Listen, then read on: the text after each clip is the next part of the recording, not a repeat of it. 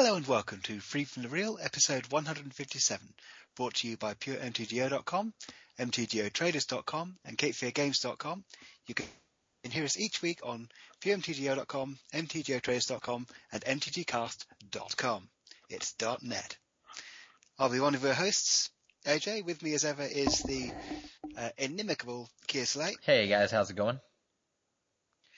And as ever, this is the Freed from the Real podcast, bringing you all the news that's fit to listen to regarding the online game and things from the offline game which are of interest to us.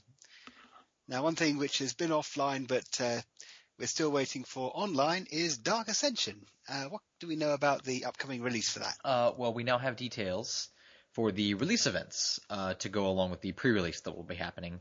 And it, Dark Ascension will be available in the store for sale Monday, February 20th. Uh, it will become legal in all standard formats after February 15th. So technically, I mean, another advantage of the pre-release that we never really talk about is that you will have the opportunity to play them in a constructed format before they go on sale. Uh, because the pre-release happens, I believe, like the seventh, start on the 17th or so. Or at the very least, sell them to somebody who wants to play them in the latest constructed format. Very true. Yeah. So I mean, if there were certain cards that would create really good decks that could give you a big leg up, that's another small advantage.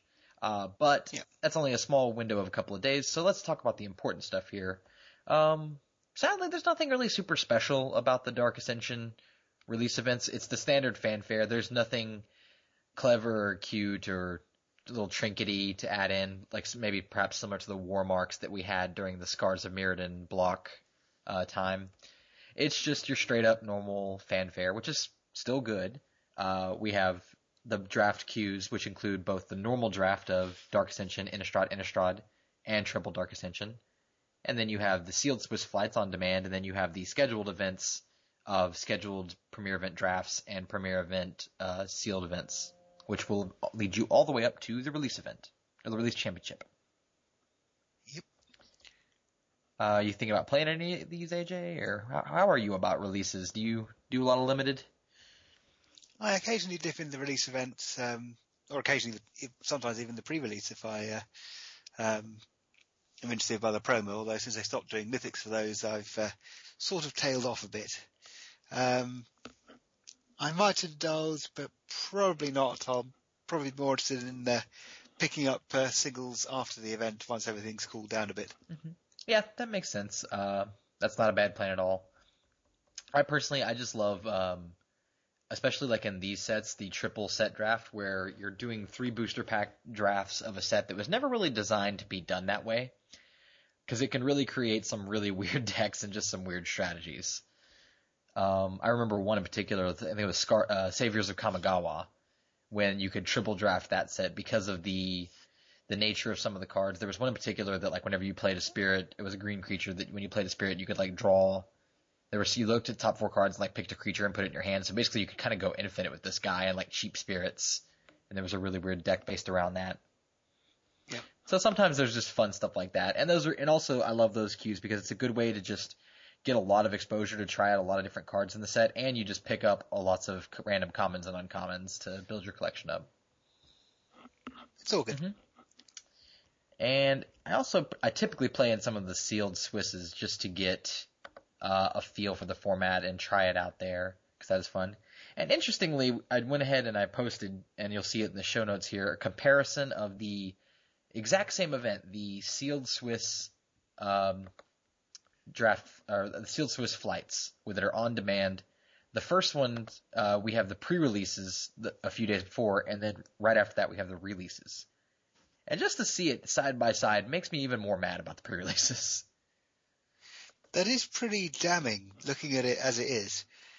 Well, if you win, it's not too much of a, differential because you've got the um, uh, stuff to sell. But side by side, you've got a cost of 24 tickets for the release and six tickets more to play it a little bit earlier.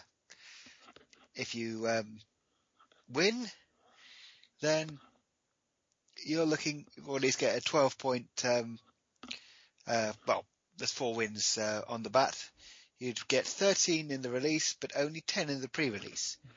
Come second though, and you'll be kicking yourself. Yeah. Because the the release sec, the release nine point prize is double that of the uh, nine point prize for the pre-release. And if you come in with the uh, with a six point um, two wins um, set, then you're looking at treble for the release and over the pre-release. Yeah, that is that is insane. Like I know, I mean, I knew we've always known, and you know intuitively, and looking at it, you're like, yeah, the pre-release it costs a little more, and you get a little less. But I've never actually stared at them at the same time like this.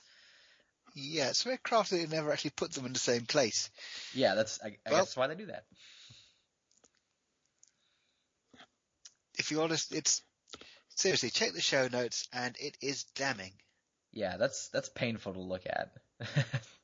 uh, but I mean, I guess, and I, I did leave out the fact that there's the pre-release promo. But like you said, since they're not going to be doing mythics anymore in that spot, doesn't really add a whole lot uh, in terms of value there.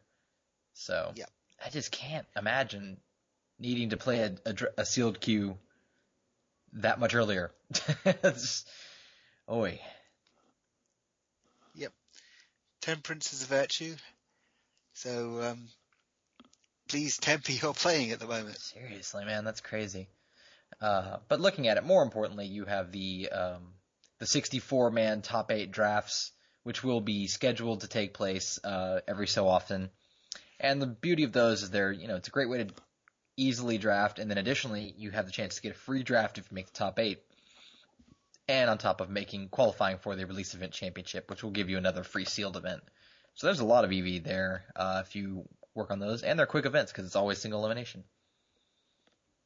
Yep. Mm-hmm. And then you free stuff is all. Go. No, yeah, you're right. Free stuff always great. And then also you have the top eight sealed Swiss events um, that are scheduled, which give you the opportunity. They are back up to the 30 ticket price of the pre-releases, but you have the chance to qualify for the championship, and also winning gets you a big hefty stack of packs. Yeah. So the disadvantage of the pre-release, coupled with the advantage of actually winning something worthwhile. Yeah. So, so that would be uh, pretty interesting. I mean, you know, it's the typical stuff. If you play in them, you know, keep playing in them. There's nothing really crazy that they changed up here. And if you haven't played them before, maybe you should check them out. You know, fun release events. All right. Now the release championships um, does have a launch party card with it, which is um, the alternate art Mondronen Shaman, mm-hmm. which is uh, three two for four uh, werewolf, which when it transforms is a 5-5 with whenever an opponent casts a spell, Tovolar's Mage Hunter deals 2 damage to that player. Now the fun thing about that is being a werewolf, if your opponent wants to transform it back from a 5-5, they're going to have to take 4 damage in the process. Quite probably a total of 9 damage overall. Which is nice. Yeah, I mean, it, and unfortunately it fails the, uh, the typical werewolf test of how's the front side look. So assuming you never flip it, can it be good? And a four mana three two is not too stellar. But uh, yeah, if you do come up with you know some strategy and you do end up flipping it, your opponent's in for quite a world of hurt. Yeah. They do seem to have uh, skimped on the front end of most of the werewolves in this set, which yeah, but deliberate ploy, but yeah, yeah but they did really power up the back end of the werewolves uh, compared to the yeah. last set the whole turning into monsters thing. But the question is, with such weak front ends, are they going to be playable at all? Mm-hmm. I don't know. Um, I have, I do have high hopes for the, what is it, the Ravager of the Fells, the Huntmaster, yeah. because he just seems like a good red green creature, and both when he comes into play, he obviously gets you advantage, and if he ever flips, he's huge, and then even if he flips back, he's great. So he just seems like a good red green creature. Whether or not he would coalesce help coalesce a werewolf deck together, uh, that I really don't know. Yeah. Possibly a good creature, token generator for free, removal for free. It's just generally nice. Um, if he stays in play, whatever the opponent does, he's going to get advantage out of it. Absolutely, yeah. Uh, but we'll see. I mean, you know, there's a lot of crazy, clever things that happen in block constructed, so you never know. Yep. All right. Right. Uh, moving on, the other small little bit of news we have, uh, Wizards has released the final chunk of the Grand Prix schedule. I know not super applicable to Magic Online, but it's interesting nonetheless. Uh, yeah. And I'm pretty excited because I get yet another Grand Prix in my backyard. in this case, uh, the San Antonio one, which will take place on the same day as one in Taiwan. My first thought when you say Grand Prix in your backyard is tell wizards to get off your lawn. Yeah. well, I mean, to be quite literal, they couldn't hold it in my backyard because I don't have one. But, uh, oh, apartment dwelling. No, but I'm very excited. I don't think, I can't remember a single time that Texas has had two Grand Prix in a year. And we actually started off the year with Dallas, uh, back at the beginning of January, and now we're getting a second one in San Antonio. So I'm super psyched. Um, yep. as long as it's not like Legacy, then that would kind of suck because I've sold most of my cards off. I count five in uh, the USA, mm-hmm. uh, plus one in Costa Rica, which is um, USA-ish. yeah, it's the was it um, uh, overseas dependent territory or something? Yeah, there's some pretty title that they have that says that you know we control them, but we don't give them any voting rights or something like that. I don't know. Yeah. Four in Europe, everywhere from Paris to um, Moskva, stopping off at uh, Lisboa and uh, ah, Bochum in Germany. Oh, yeah, that's cool. Mm-hmm. Uh, you have uh, two on the Pacific Rim, Auckland in New Zealand and Nagoya in Japan. Mm-hmm.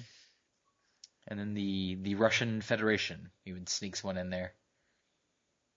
Uh, yep, that's technically in Europe. Oh, okay. Technically. Technically, yeah. It's on this, it's on this side of the Urals, so it's that part of Russia. Ah, gotcha. Uh, and I suppose Taipei and Taiwan also counts as, um, the APAC. Yeah. Mm-hmm. Um, just about Pacific Rim, um, uh, the Taiwan, Republic of China. Um, I wonder how they're going to phrase it in terms of not annoying the Chinese. Yeah, that'll be interesting. And I'm also curious as to what the uh, the payouts will be because obviously, I mean, I'm not an international uh, gambling law expert, so I don't know which of these countries, if any, might have issues. Because I know, I think Germany is one where they're yeah, Germany definitely. Yeah, Germany's it. always had some big issues, and typically people have been walking away with Xboxes and iPads instead of uh, cold hard cash. But I really don't know about um, some of these other countries. I know they've successfully had them in you know France and New Zealand. Taiwan will be interesting. Taiwan's fairly liberal in that regard, I believe. Mm-hmm. Um, not certain. I mean, you've got a lot of um, uh, interesting um, uh, gambling in that part of the world, but I'm not sure if Taiwan's a part of it or not. Mm-hmm. Yeah.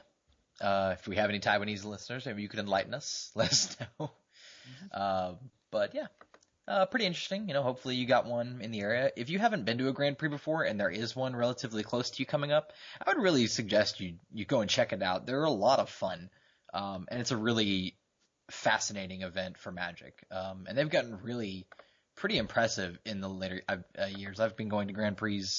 I think my first one was in like I want to say like 2002, maybe 2003. And in those 10 years, they've come a long way and they've gotten to be really impressive fun events. What's quite interesting is the amount of um, double book dates, if you will. Yeah, we have a triple Grand Prix weekend that one weekend. Uh, yep, San Jose, Moscow, and Charleston simultaneously. Mm-hmm. Yeah, which is interesting. You see, it seems like San Jose and Charleston would kind of be a little competitive You'd think they would have picked a more, maybe a Japanese one there or something like that. Or, or maybe, or maybe West Coast. Yeah. Yeah. But uh no, that'll be interesting, and it allows you know everyone the chance to play in a Grand Prix and keep up for those pros that chase the points. Uh, they wouldn't have to fly all the way across the country. They can go to one closer to them and potentially a softer tournament because everybody's kind of split. Hmm. Intriguing choice by Wizards. Yeah but it should be alright. Yeah, and then let's see, we got France and New Zealand booked together, uh, Taiwan and San Antonio together, and then Toronto and Nagoya. So those are pretty fairly separated yeah. out. Yeah. Most, most, of those make sense. Uh, Lyon and Auckland are practically antipodes. Um, mm-hmm. Yeah, pretty much. Opposite side of the Pacific, both for Taipei, San Antonio, and for uh, Toronto, Nagoya. Mm-hmm. So uh, Yep. Can't complain. Yep. Very interesting. Uh, but yeah. So now we finally have that whole schedule. I wonder what the deal was with getting it out because usually they have the whole schedule released Uh, but I guess with scheduling more Grand Prix overall, it takes them longer to uh, find venues and book them and seal the deals. Yeah. The other thought is with the recent changes to um, organised play, they probably didn't want to play their hand in case things turned out that uh, they uh, um, wanted to shift things around and change things up um, and had a window to do so. Yeah, uh, that's a good point too. With all the crazy OP announcements we've had in the last couple months, mm-hmm. want to make sure everything cooled down first before they got that out there. Yep. Okay. Right. One last item, um, and it is very relevant to Magic Online. Wizards are asking for sign-ups to the um, user interface redesign beta, which is currently ongoing. Mm-hmm if you want a chance to see the interface before we all get lumbered with it, um, although it should be compatible with the current um, interface as well, oddly enough, um, then by all means sign up, get a chance to uh, see if you like it or not, and play for free with um, bizarre but entertaining boosters, um, and generally see if you like what is in the pipeline for all of us.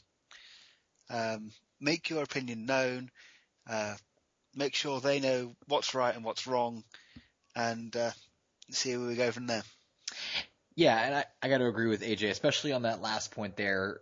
So many Magic players, I'm going to say 148% of them, have opinions, pretty strong ones at that. This is a chance to put those opinions into action. For all of you that felt like v- version 3 was less than aesthetically pleasing when it came out, and those of you that are still not happy with it, this is a perfect chance to put those complaints to action. Um, sign up for the redesign so you can check it out, and if you do not like something, you don't like the way it looks, the like the way it functions, they want your feedback because uh, they want the customers to be happy with the general product because they're a decent business. Yeah. Uh, so if you have an opinion and if you feel like something needs to be this way, please sign up and let them know it should look like this or they need to do this. And failing that, if they don't listen, you always have the right to say, "I told you so" on the boards when things fail completely. Exactly, because if you don't, if you don't do it, you have no, you don't have a leg to stand on. But if you did put your two cents in there, you could be like, "Hey, I I said this," you know. That's like when people in elections, you be like, "Hey, I voted for the other guy." It's not on me. Exactly. All right. Well, that pretty much will cover the news for this week. Mm-hmm. Moving on to our prices. Yeah. So just taking a, a quick snapshot of standard really quickly. Um, kind of the same big cards are standing out, mostly because we're seeing the same decks over and over again at the moment. Uh, Sword of War and Peace continues to go to war on people's wallets, basically, man. Yeah. That card is up to 45 bucks. I've seen Tolstoy's War and Peace for cheaper than that. Seriously. uh, it's nuts. But, uh, yeah, I really hope you have that card already if you wanted it, because having to pick it up now is, it's gonna hurt. Um, and a great companion with that sort of War and Peace is also up there, and that's Geist of St. Traft. Yep. Who's at almost 20 bucks.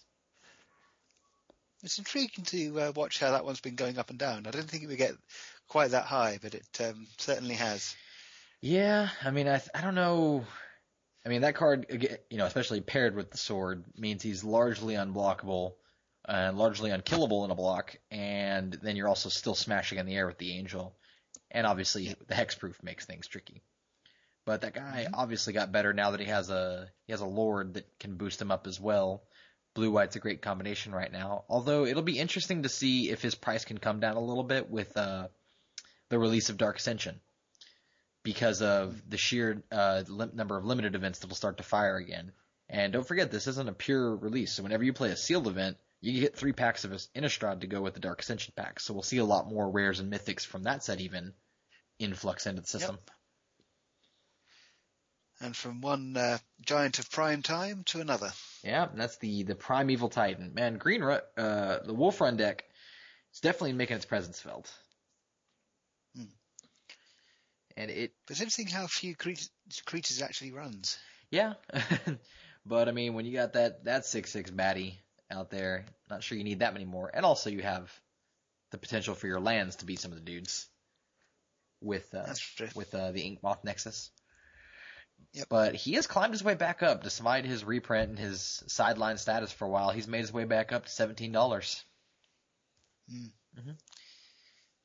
And then ever fun to watch is the uh, Snapcaster Mage Tiago Chan, who is currently at seven fifty allegedly, uh, but he is sold out right now. does make you wonder if there'll ever again be an invitational card. Yeah. I mean, I think with the new with the new structure of the World Championships, that should be a prize that they throw in there with the the 16 man battle royale that they've established for uh, Yeah. World Champs. I don't see why the winner shouldn't be able to. That's that's basically the invitational in a sense. Um, I feel like that person should get to design a card. If you play against, if you spend days battling it out with 15 of the best Magic players on the planet at the time, that should give you the ability to make a card. Yeah. Or failing that, reprint 1996 World Champion with an updated year. Yeah. oh, the world champion. Mhm. On uh, certain um, uh, means of playing Magic, which were not entirely of Wizards' origin, I did a few decks um, uh, built around that card just for the hell of it. Oh, really? Yeah. Interesting. I don't even. He was like Well, when you've he was like one of each color, and like there was a way to play him from your deck or something like that, right? pretty much, yeah. Um, and you could, um, he his power and toughness were equal to your opponent's life total, which was fun with Fling. yeah. I think nowadays if they made a, it, they could do the 2012 World Champion, and it should just be the uh the Jace. What is it? The Jace Mentor avatar. Yeah, I'm talking about. That'd be a good one. Just yeah, do whatever you want. Well, fair enough. Yeah. Um, a couple other cards just to keep your eye on. Uh, not necessarily breaking the bank right now, but could depending upon what goes on. Kessig Wolfrun obviously is severely depressed as a rare in a big set like Innistrad, but it is seeing a lot of play and will probably continue to as the year rolls on and we go into a new standard uh, in the fall. And it's currently at 17 cents, and it doesn't get much sweeter than that for a a flagship card in a deck. So. Yeah, if you've got a deck named after you, you expect to be much more expensive than that, and it isn't. Yeah, exactly. So, okay. Maybe something to pick up on sometime soon. And they are down to three copies right now. So Mhm. uh, another baddie. He's seen a couple. He's been a, reprinted a couple of times now with theme decks and currently being reprinted. But that's Solemn Simulacrum, and that card is really, really, really, really, really good. Like the more I play against it now, um, it just remind you know obviously he didn't get the time to shine in Mirrodin because of the overwhelming power power of affinity. That card is just so good. Yep. And uh, another invitational winner, as a side note. But uh, Yep. Jens Thoren. mhm. yeah, one of your people. So One of my people. you know the Europeans. No American. We lump all you guys together. If you're not careful, I'll start calling you Mexican. I I get that on a daily basis. Side note, because I am brown and I live in Texas, so. Fair point. Uh, okay, moving along, we have Birthing Pod. That's another card to watch out for because it's really, really powerful, really good, and was in uh, the third set in a block. So it could skyrocket. It's been as high as ten dollars before, but it's currently down to six dollars. And another card from that set that was really good, Blade Splicer, who's just under four dollars. Uh, could be hard to get, could be really good. So, just a few cards to keep your eye on. Blade Splicer reminds me of a, um, a slightly cheaper uh, Ambassador Oak. It's interesting what um, uh, knocking uh, a mana off the price and adding first strike on the big guy will do to uh, the price of a pair. Yeah, that's pretty interesting. I hadn't really thought of that before. and also, uh, col- painting him a different color did help because being in white is certainly an advantage right now, at least, uh, as Yeah. opposed to being in green. And of course, the name uh, itself is very handy in terms of picking things up. Yeah, absolutely. Blade Splicer meets Sword of Yeah, you'll take that blade and splice your face off. Quite. All right. Right. Uh, moving on, let's go to our question of the week. And first off, congratulations to last week's winner, which was Adam McKenzie Uh, this was our first suggestion that rolled in, and probably our best. I like the idea of a From the Vault Lords package. Mm-hmm. That's one I hadn't heard before that I thought would be pretty clever. Yeah, you could uh, touch back on the original lords from Alpha. You could uh, like Zombie Master. Go from one of the War Chiefs and Scourge. Yep. Um, uh, Lorwyn Lords. Uh, all sorts, really. Yeah, it's something that would have a lot of potential. Um, I'm not sure that it could break the bank because I can't really think of any lords that would be excessively up there in price, because especially because a lot of them are uncommons. There is one. There's the um, uh, mythic vampire lord from um, a couple of core sets ago. Uh, vampire. Oh yeah, vampire Nocturnus. Yeah, yes. Uh, yeah, he's he's up there a little bit, and he was. I remember that card being a pain sometimes when your opponent would cast that, especially on Magic Online, because it would hover on the stack, and you could just yeah. sit there and like, oh god, you'd hit F two and hope to God you didn't see a black creature. Because yeah. otherwise, like, oh, it's a dude, and he's attacking me for a million. Oh goodness. Yeah. All these guys have now got plus two power and flying. Yeah. I'm screwed. Yeah. Yeah. yeah, that stung sometimes. But then when they flipped over, played mm-hmm. him and it flipped over swamp, you're like, yes. Whew. I was uh, playing a casual tribal day uh, game the other day, and uh, uh my opponent went um, ritual, uh, duress, ritual, that guy. Ouch. yeah. I lost that one. Yeah, I'd, I'd imagine so. this is why Dark Ritual no longer gets reprinted. Yeah. Around Masques Block, they're like, you know what? Maybe we should should stop putting this card in uh, the big set of the block. Yep, and shortly after that they went for Magic Online, and we were completely Dark Ritual-less, well, unless you count Cabal Ritual in uh, Odyssey, all the way up to um, uh, the reprinting of Mirage. Yeah. Oh man, what a good card. Dark Ritual. Mm-hmm. All right. Uh, but yeah, so Adam, in honor of coming up with the idea of lords, if you want to message me on Magic Online, we will get you a foil lord of the Unreal. Uh, so that'll be the prize nice week. I know that's very nice. Uh, so that's a fun one. And so I'm not. I don't think you had your Magic Online name in the comments, but go ahead and uh, you know, if you want to write a post there, let me know. Just message me online and we will sort that out. And mm-hmm. on to this week's question, uh, which is this past weekend we had uh, Pro Tour Dark Ascension in Honolulu, and Wizards of the Coast did a, some work to try and beef up their video coverage to include extra decks and live coverage throughout the entire weekend. So our question is, did you watch any of the video coverage uh, from the Pro Tour this weekend? And if so, did you, did you like it? Did you hate it? Did you feel it worked uh, worked out better? What'd you think? Uh, AJ, did you catch any of the videos?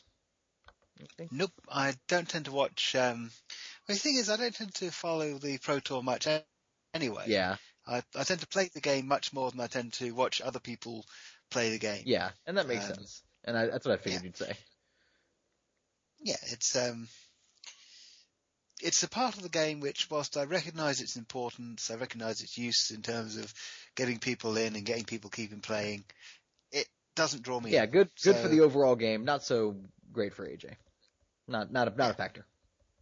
Mm-hmm. Yeah. Uh, yeah, that's what I figured. Uh, as for myself, I did watch a little bit. Uh, I especially love doing the video deck, like watching the video deck text, just seeing them do the breakdowns of those. They had a one really interesting video that featured Reid Duke and basically walked you through his draft. They had obviously they record the draft picks, and so what they they had all of his draft picks first face down, and flipped them up, and he kind of talked about his thoughts about how he felt and why he picked these cards and why he went through it. And I thought that was pretty interesting. And I watched a little bit of the the top eight, and I'll probably go back and watch most of that because those are usually pretty entertaining, especially because they had a pretty star-studded this top top eight this this uh, go round. Yeah, mm-hmm. for a given definition of star. Yeah. Um, the thought occurs: was there any time delay on most of the footage? Because somebody with, say, um, an iPhone or or just a laptop um, and a uh, bit of craftiness might uh, want to look somebody look over somebody else's draft picks if they're in the same draft, and there'd be nothing to actually technically stop. Yeah, that's uh that is pretty interesting, and I'm not too sure on that. I don't know if they had what kind of rules they had in place of, for maybe checking phones or computers during matches, or I don't know how they police that, if at all. So that would be interesting to hear about. Uh, yeah. Yeah. So I do believe there have been cases of people texting their um, uh, victories uh, pretty much immediately after uh, succeeding at them. So it's um, yeah. I know uh, there was one. It's, it's from uh, Pro Tour Austin a few years ago that Brian Kibler won. He had a, basically a tweet like pre-written before the finals, um, just you know saying he won the Pro Tour and he just sat there with it and on his phone. And then he did end up winning, and he was like, "Whew!" Pulled out his phone and then sent it. He hadn't sent it. Didn't want to be too braggartish, but uh, had it ready. Should it come up. Yeah.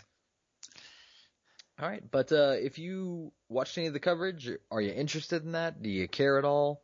Uh, Did let you us, feature in any of it? Yeah, yeah. Were you there? Did you appear? You're like, hey, check it out. It's me in the background. Uh, let us know. Mm-hmm. All right. Well, that'll kind of cover everything for this week. So, uh, except for what you've been playing. So, AJ, did you manage to make it to the the tribal? What's going on? I did have a go at the weekend, but um, not that much success. I was playing a um, interesting Thopter deck using because there's a lot of big Thopters been reprinted with all the um, past sets. Um, Thopter Squadron from uh, Exodus and most recently Flowstone Thopter, which is uh, uh, which can hit for seven. Oh, that guy's beating. Cost seven. Yeah. Uh, very fun when you've got, say, uh, the Cloudpost mana base and can just ramp it out on turn three. Yeah, that's uh, that's pretty strong. Mm-hmm. Fun card. Um, so yeah, I went with a uh, uh, fairly standard um, uh, Cloudpost mana base, but um, uh, couldn't use my um, Glimmerposts to survive the initial uh, burn deck, and in the second round I was up against uh, uh, Rishadan Port and Tanglewire, which, you know, isn't fun, wasn't fun ten years ago, and will probably never be fun.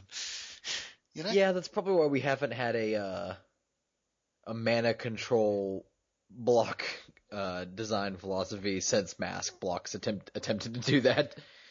Because yeah. managing whether or not you have untapped mana or whether or not your lands are tapped or untapped and whether your opponents are and whether they can pay extra, really not fun mechanics. yeah. It's, I think that's the first time I've won to a dedicated prison, I've lost against a dedicated prison deck in the, deck in the format. Um, you don't tend to see them much. Yeah. Because, yeah, it's not a format which tends to lend itself to them. Yeah, no. But yeah, um, not not enjoyable. I remember uh, one time when I was at a game store, this guy came up to me and I'd like, cause I guess when I had recently won states and so people had heard about it, like this guy came up, he's like, Hey, you think you can give me some advice on this deck I have? And I was like, I, I guess so. Like that wasn't really my strong suit, but I, he's like, he's like, yeah, I've got this casual stasis deck that I've been working on. And I kind of just zoned out there because yeah. you called your deck a casual stasis deck, and as far as I'm concerned, there is no such thing as a casual stasis deck. Well, griefing can be fun occasionally, but that's when it comes to griefing, that's just your opponent. That's that's that's not the sort of deck you want to play offline. Seriously, that's not the sort of deck you want to play in punching range of your opponent. I was like, I guess it's casual if you know you hate your friends or something. Oh my goodness. I will never yeah. forget that. He was like, yeah, check out my casual stasis deck. but, uh, I guess back to the, back to the topic here. As for myself, I've just been playing Affinity, uh, still hammering away at, uh, Modern. I really like the deck. It's very explosive and very, very powerful and very fun. Um, and you know, should I ch- try and play in a few more PTQs, either on or offline, I'd like to stay sharp and I get the feeling that'd be the deck I'd play. So, yep, that's pretty much what I've been doing. And I sneak in the occasional Masques block draft uh, because they're oh so fun and oh so bizarre. And you never know if you're going to open a, a Rishadan Port or Tanglewire. Exactly. Yeah. All right. Well, I think that would do it for this week. I believe it would. Yeah, that covers. So until next time. Yep. Yep. Go ahead and check us out next, next week. Oh man, I just keep stepping on your toes here. All right, I'll stop. Go ahead, AJ. Ah, that's all right. That's um, uh, until next time. Uh, yeah, just um, keep on seeing cars and enjoying it. And we'll talk to you next week. Later.